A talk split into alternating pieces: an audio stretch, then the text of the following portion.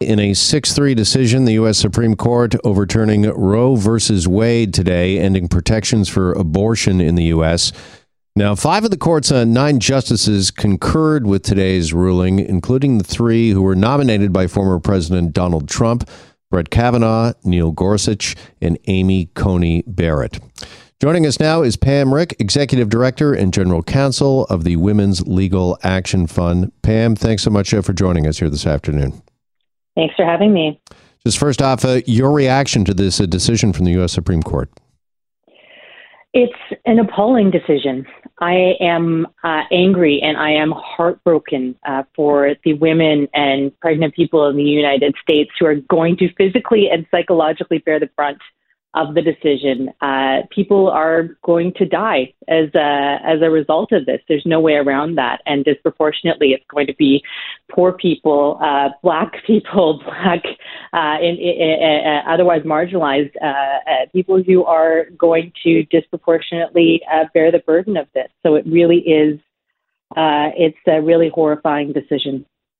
What effect uh, do you think, uh, Pam, could this decision have not only those in the U.S., but also on this side of the border here in Canada? I know there is a concern that this uh, could lead to similar decisions in other countries, including uh, right here. Uh, do you share that concern? No, not in Canada, uh, not at all. the legal, the legality of abortion in Canada is not at risk.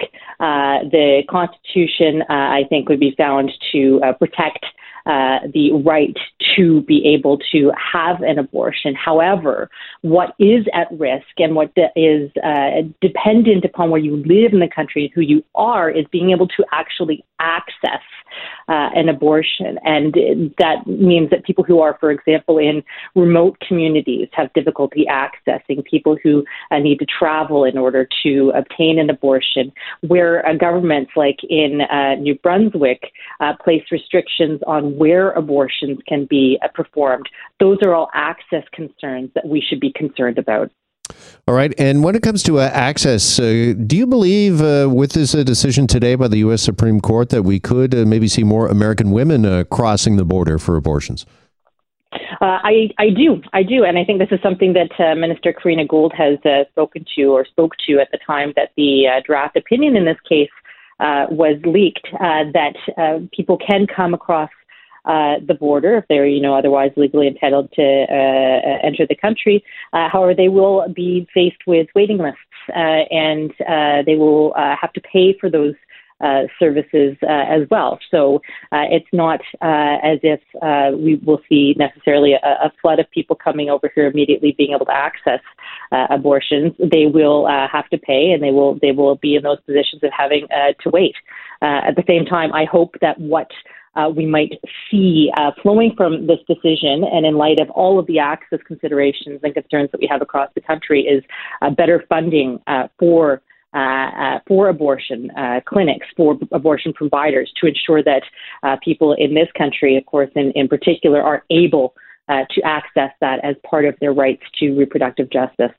Well, that may answer my next question. So, this is a discussion we need to be having, uh, start having right now with this uh, decision. Is our healthcare system is it uh, prepared for? Is it uh, capable of uh, handling this? And uh, we need to have those discussions when it comes to access and funding. You believe? I do. I do believe, and I think those are discussions that we've been needing uh, to have, and that organizations like uh, like ours, like Leaf, and others across the country have been trying to engage in uh, and and lead uh, for some time. Uh, we need to uh, talk seriously and act seriously to provide access, not just to abortion for those who want uh, it, but we also need to talk about uh, all of the other ways in which uh, reproductive rights, the choice of when to have children, how to raise them, whether to have children, uh, are ones that can be made uh, freely by people, that they have the income supports to be able to make those choices, that they have the physical security, freedom from violence to be able to make those choices for themselves. So this is a much larger discussion of which uh, abortion access is one uh, smaller but very important piece. Joined by Pam Hrick, Executive Director, General Counsel of the Women's Legal Action Fund. We're discussing this uh, developing story here this afternoon. In a 6 3 decision, the U.S. Supreme Court overturning Roe versus Wade, ending protections for abortion in the U.S. And Pam, about uh, roughly half an hour, I guess 40 minutes ago, U.S. President uh, Biden uh, spoke, and I know he has uh, said uh, previously uh, in the past that he was concerned that this decision could lead to the repeal of maybe other decisions on issues such as same sex marriage and contraception. do you share that concern as well? Uh, I do, and it's something that, uh, uh, in a concurring opinion, uh, Justice Thomas uh, referred to as well. The way in which uh, the right to abortion was conceived in Roe versus Wade and recognized over and over again by courts over the last 50 years was in the right to privacy under the 14th Amendment. And it's that same right that has grounded the protections that you just mentioned as well. So, yes, there are serious concerns that this could be the start of something much larger in terms of uh, rolling back rights uh, for Americans. As I'm sure you're well aware, there's a, a fairly large uh, protest. It's uh, you know the gathering there that is uh, growing uh, really by the uh, minutes out front of the U.S. Uh, Supreme Court. what would you say to those that are concerned about this decision here, Pam, and the likelihood maybe of getting the overturning of Roe versus Wade overturned, if you will? Well, the Supreme Court is uh, is stacked with uh, a conservative wing, and deliberately uh, at this point. What this decision uh, means is that in practice, state legislatures will regulate uh, and ultimately, many of them ban or severely restrict uh, the right to get an abortion. So, my my advice to them is organize vote, take over le- the legislatures because that's where these decisions are going to be made from now on. All right, Pam, I really appreciate your time with us on this Friday. Thank you so much for joining us.